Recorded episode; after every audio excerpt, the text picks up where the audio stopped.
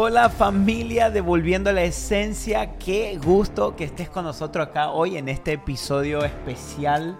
Estoy junto a mi esposa y como pueden ver ya entramos en el ambiente navideño. Sí, ya se siente, como decimos se siente la Navidad. El, el, espíritu navideño. Bueno, ya sí, nosotros desde ahora noviembre ya pusimos Acá eh, en Estados Unidos siempre hablamos de esto, viven adelantado. Eh, no, desde, literal, desde que era octubre, septiembre, ya, ponían las decoraciones de Navidad en las tiendas así. Y yo le decía a Seba, Dios mío, qué rápido. O sea, como que todo es acelerado. Eh, y bueno, nosotros dijimos, vamos, vamos a empezar con, con Navidad, pero bueno, ya falta cada vez menos. Estamos que a casi un mes, un mes y algo. Hoy estábamos haciendo nuestro devocional con Seba y tenemos un libro en el cual seguimos así que, que va por, por día. Y siempre como que medimos el año por las hojas que faltan. Y faltaba así, me decía él, ¿dónde se fue el año? Y la verdad que sí, eh, pasa muy rápido. Pero yo siempre le digo a Seba cuando él dice, ay, pasa tan rápido el tiempo, yo siempre le digo, sí, pero qué lindo es poder vivir intensamente tus días que puedas decir, sí pasan rápido los años, pero vivo con todo lo que puedo. O sea, eso como que a mí me da a veces como que paz en mi corazón, porque sí, a veces veo como, como nuestro hijo crece tan rápido y evoluciona. Sí, ¿verdad? Pero sí, digo, trato de vivirlo y vivir cada temporada intensamente. Y eso estamos, y de eso se trata, vivir cada día como si fuera tu último día, o sea, darlo todo.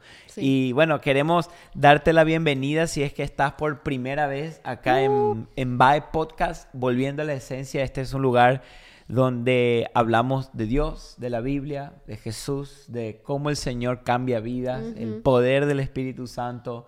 Eh, creemos que hoy más que nunca hay que volver a levantar la verdad de la palabra de Dios. Eso. Cada episodio de este podcast tratamos de hacerlo lo más basado en la Biblia que podamos, porque creemos que la Biblia contiene tanta verdad, tanta riqueza, tanta vida, que no es solamente un libro de buen tip, es un libro que te transforma. Y, mm. bueno, y es nuestro pan de vida. Es nuestro pan de vida, literal. Y justo hoy, amor, no sé si estás lista para Estoy expectante y con muchas ganas de saltar al tema episodio de hoy. Pero el, justo el episodio de hoy eh, nació por un pasaje bíblico mm. que lo estuvimos leyendo y que el Señor nos ministró tan fuerte. Y bueno, y si pudiste, si estás en este video es porque ya viste el título de este podcast que es La Gran Adopción. Y, y queremos en los próximos minutos desmenuzar lo que significa que hayamos sido adoptados por Dios. Creo que esta es una verdad tan eh, profunda. Sí, como que profunda y densa, que tenemos que, como se dice, tomarnos el tiempo de, masticar esta palabra y está muy, muy bueno. Claro, es, eh, que es una verdad tan profunda que yo creo que si, si la meditamos en nuestros corazones y dejamos que el Espíritu nos ayude a digerir esto, te puede cambiar la manera en la cual te ves a ti mismo, la manera en la cual oras. Porque quiero empezar diciendo esto. todo cambia en nuestras vidas y nuestras acciones en cómo nos percibimos a nosotros mismos. Mm. Esto en todas las áreas de nuestra vida. Si yo me percibo a mí mismo que no soy digno de algo, que no soy capaz, que no tengo la habilidad, que no puedo hacerlo, mi comportamiento va a ser una consecuencia de cómo me percibo a mí mismo. O sea, ¿me seguís? Entonces, si yo, por ejemplo, y puede que sea lo contrario, puede que yo tenga un increíble talento para hacer algo, pero si yo me percibo incapaz, mis acciones van a seguir eso, no porque me falta talento, porque al percibirme incapaz de hacer algo, yo no puedo dejar fluir el talento que tengo en mí. Wow. Eh, por ejemplo, bueno si yo, no sé, algo práctico, me invitan a jugar al fútbol mm. y, yo veo que todos los que van eh, son profesionales, son maestros, son capos, y yo me voy a jugar y yo ya me voy con, unas, con un sentimiento de que yo soy incapaz de jugar contra ellos. Mm, que y que decir, ya voy a perder. Claro, yo no voy, a, no voy a poder ni agarrar la pelota. Si yo continuamente me repito eso, ese va a ser mi rendimiento. Porque como hablamos hace unos podcasts atrás, no me acuerdo cuál era exactamente, pero de que las batallas se ganan dos veces. Sí. ¿Te acuerdas? Primero la ganamos aquí y después la ganamos en la realidad. ¿Y qué, qué me lleva a decir todo esto? Es lo que nos lleva a nuestro punto, de que si yo no me percibo y no me interiorizo de que soy un hijo de Dios, adoptado por Él, mi vida de oración, mi vida de comunidad, mi vida de palabra va a ser toda cambiada por no haber mm. entendido mi identidad. Sí, y qué, qué, interesante, la verdad que este tema cuando lo estuvimos estudiando con Seba, primeramente nos habló tanto a nosotros porque, qué sé yo, a veces en la vida, y a pesar de, de ser cristianos y todo, y de seguir a Jesús, eh, muchas veces como que mm, nos olvidamos de, esta identidad nuestra de ser hijos e hijas de Dios. Y yo sé que mucha gente, y me incluyo también, muchos de nosotros luchamos mucho con nuestra identidad. Hay miles de libros, hay miles de planes para leer, hay miles de, artículos que puedes leer que hablan sobre la identidad, mm. porque sí mucha gente está luchando en su vida con falta de identidad. Como mm. que no, no, saben quiénes son, no sé quién soy, no sé para qué existo, no sé para qué vivo, para qué fui creado. Y tenemos como esa falta de identidad. Y esa falta de identidad, así como dijo Seba, al percibir eso, te impide hacer muchas cosas en la vida. Claro. O alcanzar cosas eternas incluso. Es que, amor, yo creo que si leemos la Biblia, vayamos a Génesis, eh, capítulo 1 desde el 1, el 2 y el 3, específicamente el 3 cuando Satanás tentó a, Eva, a Adán Eva, vemos que desde, el principio el enemigo atacó la identidad, porque fíjate que le dijo, si comen esto, eh, van a ser como Dios. Y lo que ellos deberían haber respondido es, no, ya fuimos creados a imagen y semejanza de Dios. Pero ¿qué pasa? El enemigo atacó a su identidad. No, no, no solamente es su imagen y semejanza, van a ser como Él. Quería mm. cambiar de cómo se ellos se percibían a sí mismos. ¿Te das cuenta? Ellos ya sabían que fueron creados a la imagen de Dios, pero el enemigo quería que ellos se perciban así, que podían ser como Él, mm. en su autoridad, en su majestad. Entonces te das cuenta, todo tiene que ver con la identidad. Yo, algo que que, estudié con respecto a esto de la adopción, em, nosotros que somos papás ahora, yo me doy cuenta en Jeremías, nuestro hijo, lo importante que es la afirmación como papá y como mamá, ¿verdad? Pero más como papá en el sentido de que yo creo que Dios les dio a los padres un poder único sobre los hijos y las hijas. En la Biblia vemos cómo lo, en, el, pueblo judío el papá era el que bendecía a su mm. familia, porque Dios dio a la cabeza del hogar una autoridad especial en el sentido de pasar esa bendición a sus hijos. Muy importante. Y yo me doy cuenta cómo es importante desde bebés afirmar la identidad de nuestros hijos. Fíjate, te voy a leer unas estadísticas que me sorprendieron cuando lo vi por primera vez y es lo siguiente. El 85% de los jóvenes que están en prisión hoy día fueron eh, y se pudo, de acuerdo al estudio, comprobar que fueron jóvenes que crecieron sin un papá en sus hogares. Mm. El 85%. Fíjate esto. Dice que los niños sin un padre, una figura paternal, son cuatro veces más propensos a vivir en pobreza. Los niños sin un padre terrenal, sin la figura de un papá, tienen el doble de probabilidades de salirse de la escuela, de dejar los mm, estudios. Pero este me, me sorprendió sobre todo. Según una nueva investigación, muestra cómo la pérdida de un papá afecta significativamente a los niños. ¿Hasta qué nivel? Hasta el nivel del ADN. Mm. O sea, escucha, que un niño que creció hasta su adolescencia en, la, en un hogar donde no tenía un papá, de acuerdo a, los estudios de biología, se pudo ver que hasta afecta hasta su ADN. Mm. Fíjate, te voy a explicar lo que, se, lo que se encontró, que dice que afecta a tal punto que acorta los extremos de los cromosomas de estos niños. Y los niños que fueron criados sin un padre tienen telómetros mucho más cortos que aquellos que fueron criados con padres. Mm. Eh, entonces, pero lo interesante de esto es lo siguiente, que esas esas, esas partes de nuestros cromosomas que en los niños sin padre están más cortos, esa colita del cromosoma es lo que, em, es lo que hace que lo que determina la salud que vamos a tener en el resto de la vida y qué tanto vamos a vivir. Mm. O sea, ¿qué me dice esto? Que según este estudio que lo hizo Desert News, lo pueden ir a ver, lo sacó y, y explica de quién hizo el estudio, el no tener una figura paternal físicamente afecta hasta nuestro ADN. O sea, imagínate. Y, yo sé que para muchos Esta ha sido una realidad. Probablemente creciste en un hogar donde no tenías un padre físico. Ahora la pregunta que se me vino cuando leí esto fue lo siguiente. Si, si no tener un padre terrenal me afecta hasta el punto de acortar mi vida terrenal, ¿cómo me afecta a mí y cómo me afectaría no tener un padre celestial? Sí.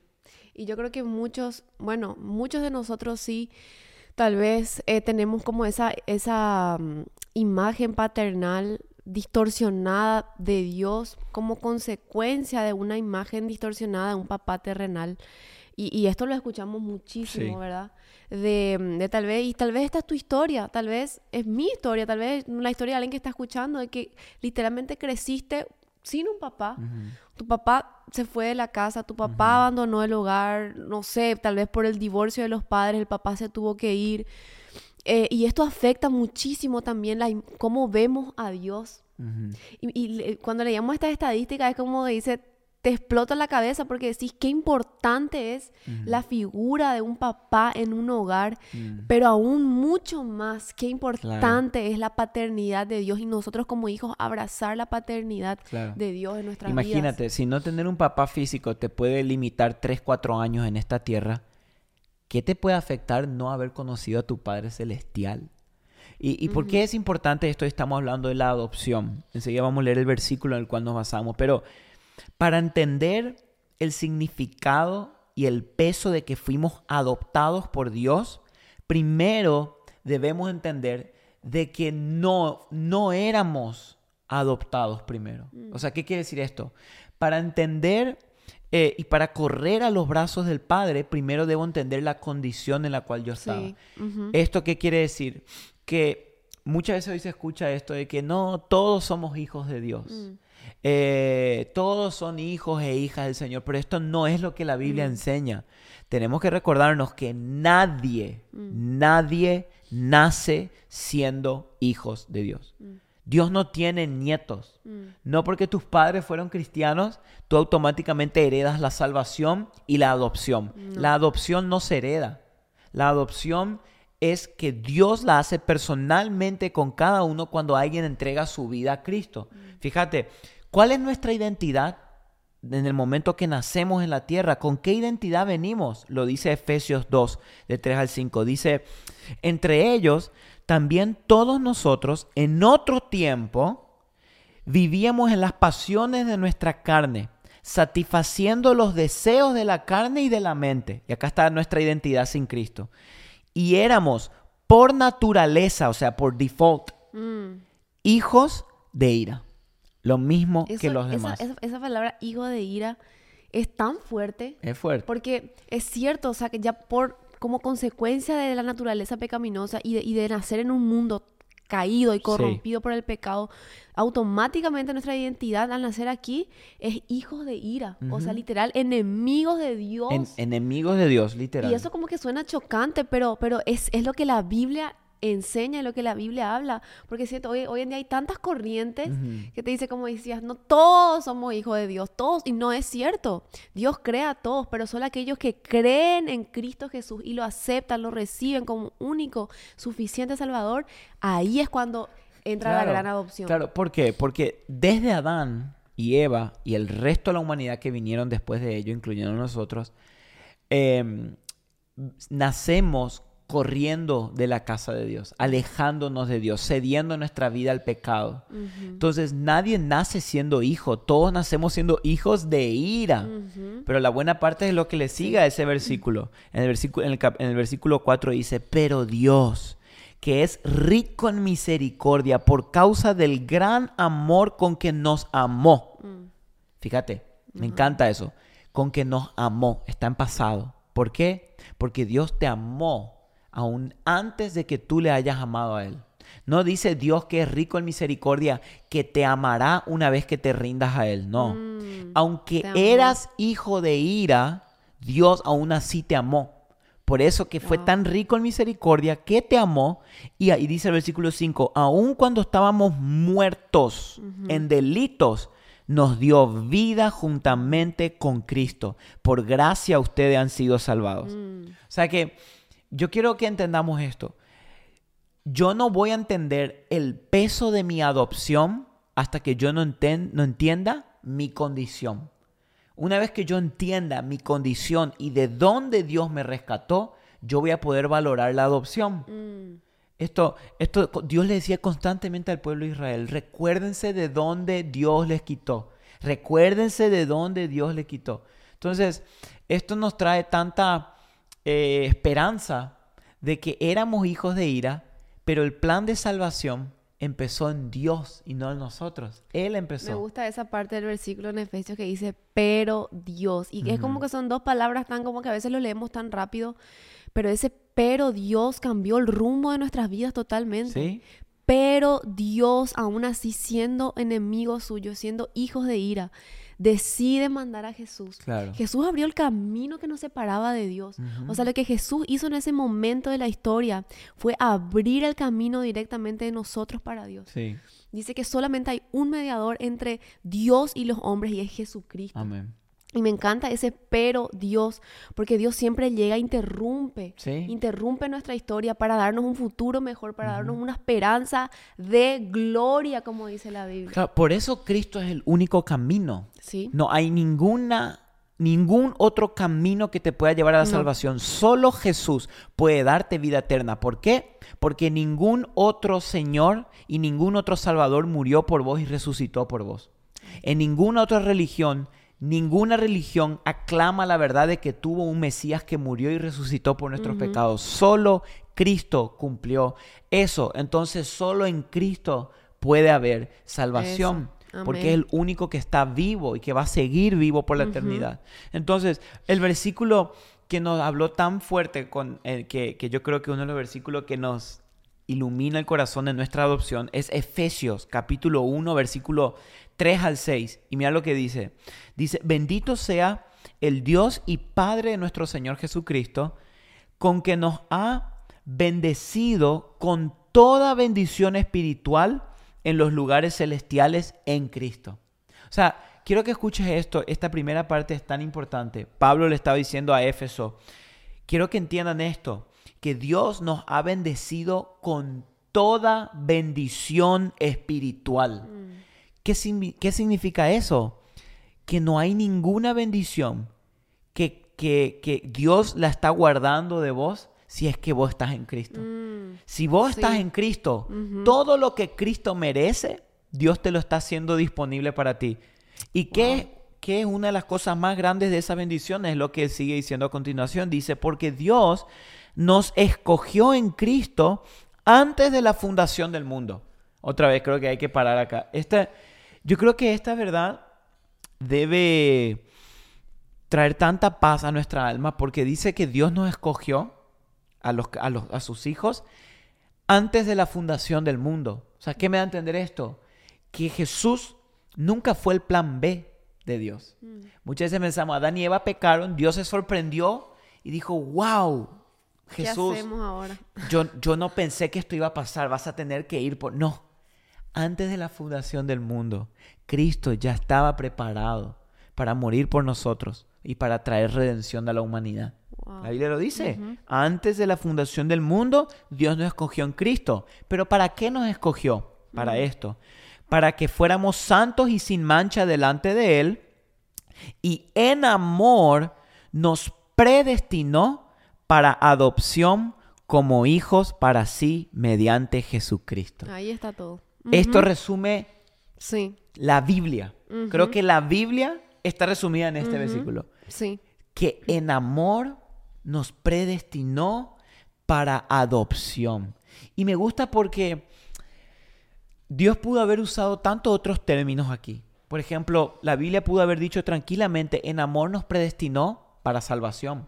Para redención. Para redención. ¿Qué más? Para glorificación. Para glorificación, para libertad, para vida eterna, para, para santidad. Todo está bien. Pero no, el Espíritu Santo inspiró a Pablo para que la palabra que Pablo use sea adopción. Adopción. ¿Por qué? Porque no hay nada que refleje, no hay ninguna palabra que refleje con mayor exactitud el Evangelio que adopción. Es que esa, o sea, tanto la palabra como la acción de adoptar es uno de los actos más grandes de amor que pueden haber. Literal. Y no solamente en términos, términos, digamos, espirituales de Dios adoptándonos a nosotros, sino aquí en la tierra. O sea, una pareja, un matrimonio que decide adoptar a un niño, a una niña. ¿No te parece ese el acto más grande de amor? Adoptar a un niño que tal vez tú no has engendrado, tú no has parido, pero aún así lo, lo, lo haces parte de tu familia, le das tu apellido, le das tu nombre, le das todo, tu herencia, todo lo que te tengo es tuyo ahora a un niño que tal vez no es de tu propia sangre. Claro, que no era. Que no era, pero que ahora es parte de tu corazón. O sea, uno piensa eso y dice, qué locura. Claro, es, es, es, lo que dice John Piper. Él dice, el Evangelio no es una imagen de la adopción. La adopción es una imagen del Evangelio. Sí. Y esto es tal cual.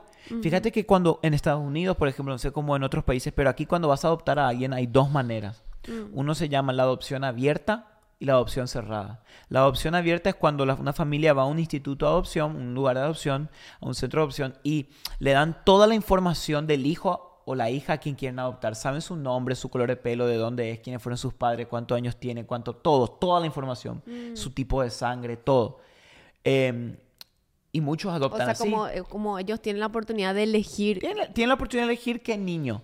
Pero también aquí en Estados Unidos hay un tipo de adopción que se llama adopción cerrada, que es cuando unos padres van a elegir un bebé, van a adoptar, pero ellos deciden adoptarlo por el canal cerrado, que es donde ellos dicen no nos digan quién, ni si es varón ni mujer, ni si de, ni qué raza, si es color blanco, si es color de negro, si es color amarillo, si es, no importa no nos digas nada, queremos adoptar al próximo niño. Ni la edad, tal vez a algunos le toca bebé, a otros le toca niños grandes. ya adultos tal vez. Yo cuando escuché eso por primera vez, me ministró tanto el corazón, porque creo que en cierto aspecto es lo que Dios hizo con nosotros. Él tuvo una adopción cerrada, ¿en qué sentido? Em, en lo que dice Romanos 5.8, pero Dios demuestra su amor para con nosotros, en que siendo aún pecadores, Cristo murió por nosotros. O sea que Cristo murió por vos aún antes de que tú lo aceptes, antes de que tú le sigas, antes de que tú le digas que sí, antes de que tú le digas te amo, Él ya murió por vos. Él ya abrió el camino para adoptarte. Mm. Él ya dijo, yo lo quiero, yo voy a morir en la cruz porque yo te quiero, antes de que vos le digas sí. Mm. Y eso, no hay palabras para describir ese, ese nivel de amor de adopción. Mm. Entonces, quiero que entiendas, si Dios te adoptó y te amó cuando vos ni siquiera lo conocías y lo rechazabas o hasta incluso te burlabas de él, ¿cómo puedes llegar a pensar que hoy por tus errores y tus fallas y tus flaquezas y, tus debilidades, Dios te va a rechazar ya que hoy eres un hijo de Él? Sabes que algo que me ministró también mucho cuando estaba estudiando un poco este tema es que en la, en la adopción cerrada muchos, a muchos padres que adoptan en la manera cerrada, les toca muchas veces niños o personas con enfermedades y con discapacidades. Y aún así esas personas, imagínate el corazón, o sea, lo que es la adopción, deciden adoptarlo, sanarlo, regalarles eh, y darles todos los servicios médicos que esos niños necesitan, privilegios. Y, y, yo cuando leía eso, yo decía, Dios, tú me adoptaste a mí con la enfermedad más grande que yo pude haber tenido, que es el pecado. Hmm. Y aún así decidiste sanarme de mi pecado curar mis heridas, vendar mm. mi corazón con, la enfermedad más grande que, que el ser humano pueda tener. Porque la enfermedad más grande no es una discapacidad física, no es tener tal vez enfermedades del cuerpo. La mm. enfermedad más grande que nosotros podemos tener es el pecado en nuestro corazón. Esa es la enfermedad más grande nuestra. Mm. Y con esa enfermedad aún así, Dios nos adopta y nos dice, yo quiero curar tu corazón, yo quiero sanar tu herida, yo quiero darte, quiero curar y vendar tu, tu corazón y hacerte una persona nueva. Wow. O sea que tú y yo y tú también, todos, éramos ese niño en el centro de adopción que nadie quería adoptar, que todos pasaban frente a él y decían, uff, no, él no. A ese, a ese Dios vino a adoptar, a tú, a ti y a mí, a nosotros que no somos dignos. Jesús murió en la cruz para adoptarnos y darnos un nuevo apellido, una nueva identidad. Y esto debe traer gozo a nuestra alma. Ya estoy acá, ya llorando porque, o sea, me conmueve tanto el hecho y, como decía, se va a pensar que éramos ahí ese niño que nadie quería en, el centro de orfanato. Sí. Y ese, éramos nosotros. Éramos huérfanos. Huérfanos. Literal, espirituales. Buscando un hogar. Y, me, me, imagino, y a veces Seba siempre cuenta esos videos que aparecen ahí en las redes de esos niños que le dicen, hey, hoy es tu día de adopción, te eligieron, te escogieron. saltan. Y, y, me empiezan a llorar y como y así, así somos nosotros espiritualmente, nuestro espíritu salta dentro nuestro, saber que, hey, fuimos adoptados por Dios. Sí, y, esto queremos, por, qué decidimos hablar de esto? Porque queremos que hoy el espíritu traiga paz a tu alma y, y seguridad. La Biblia dice que el espíritu da testimonio a nuestro espíritu de que somos hijos de Dios. Entonces, Hoy oramos que el Espíritu Santo le asegure a tu alma de que fuiste adoptado mm. y de que la Biblia nos dice, y quiero leer ese versículo, lo tengo aquí, eh, Juan 20, Juan 10, capítulo, capítulo 10, versículo 29, dice, mi Padre que me las dio, hablando de nosotros, es mayor que todos y nadie las puede arrebatar de la mano del Padre. Mm. Jesús está hablando de sus ovejas, que somos nosotros, y dice, nadie, nadie puede arrebatarte de las manos del Padre. En otras palabras, una vez que fuiste adoptado por Dios, nadie te puede desadoptar. Nadie te puede quitar tu apellido porque tienes al Espíritu Santo dentro tuyo. Y Dios no te va a adoptar y a tu primera flaqueza y debilidad desadoptarte porque eres débil. Si te adoptó cuando eras el más débil, ¿cómo te va a dejar ahora siendo que sigues siendo débil pero estás en transformación?